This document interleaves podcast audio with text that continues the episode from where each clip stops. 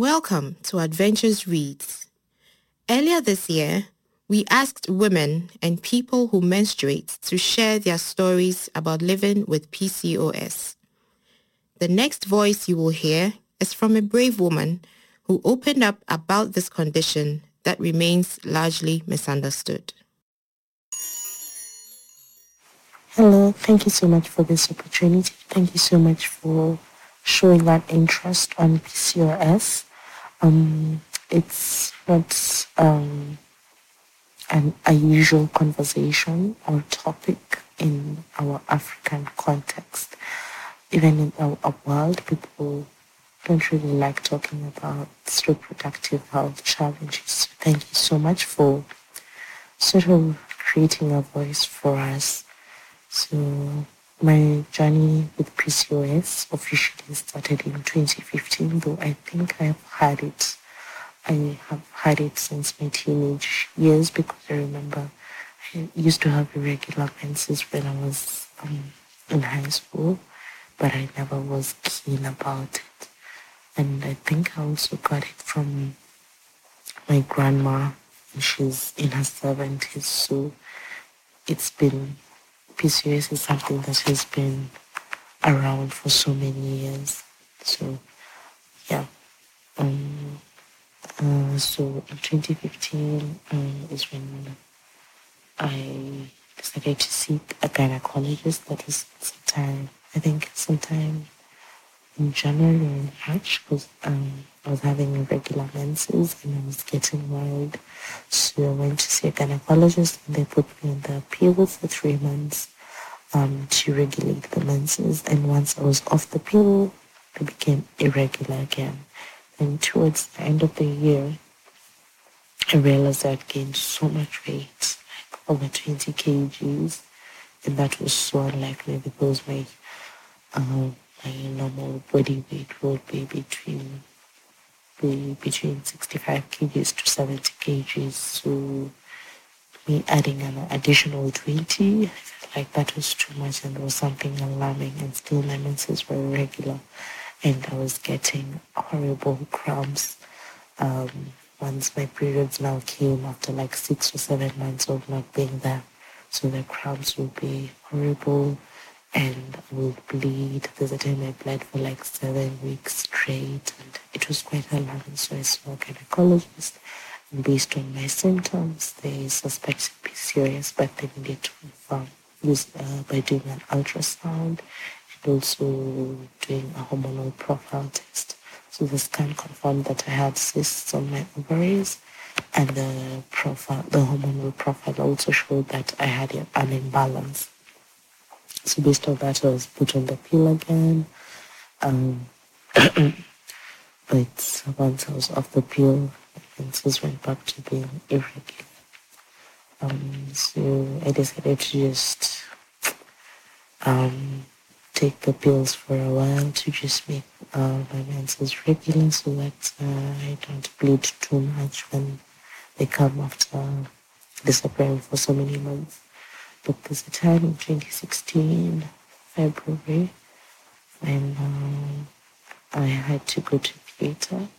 Um, the doctor, the gynecologist suspected that I had a fibroid outside my uterus and um, asked for emergency surgery. But during the surgery, they didn't find the fibroid.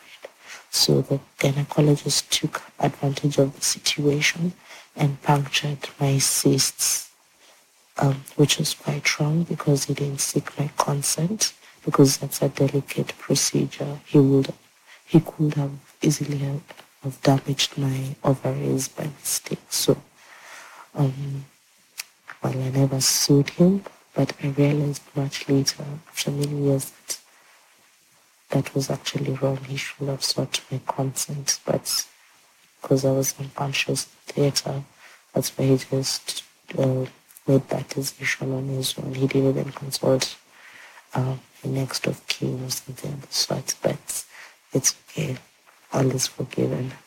Yeah, so after the surgery, the gynecologist said at least it will take like a year before the cysts grow back or they can not grow back entirely. but within less than six months, the cysts grow back.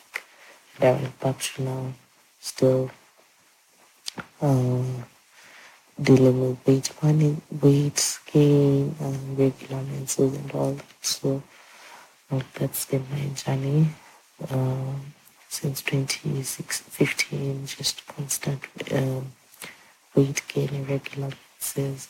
And I remember last year I was at my heaviest. I was 127 kilograms.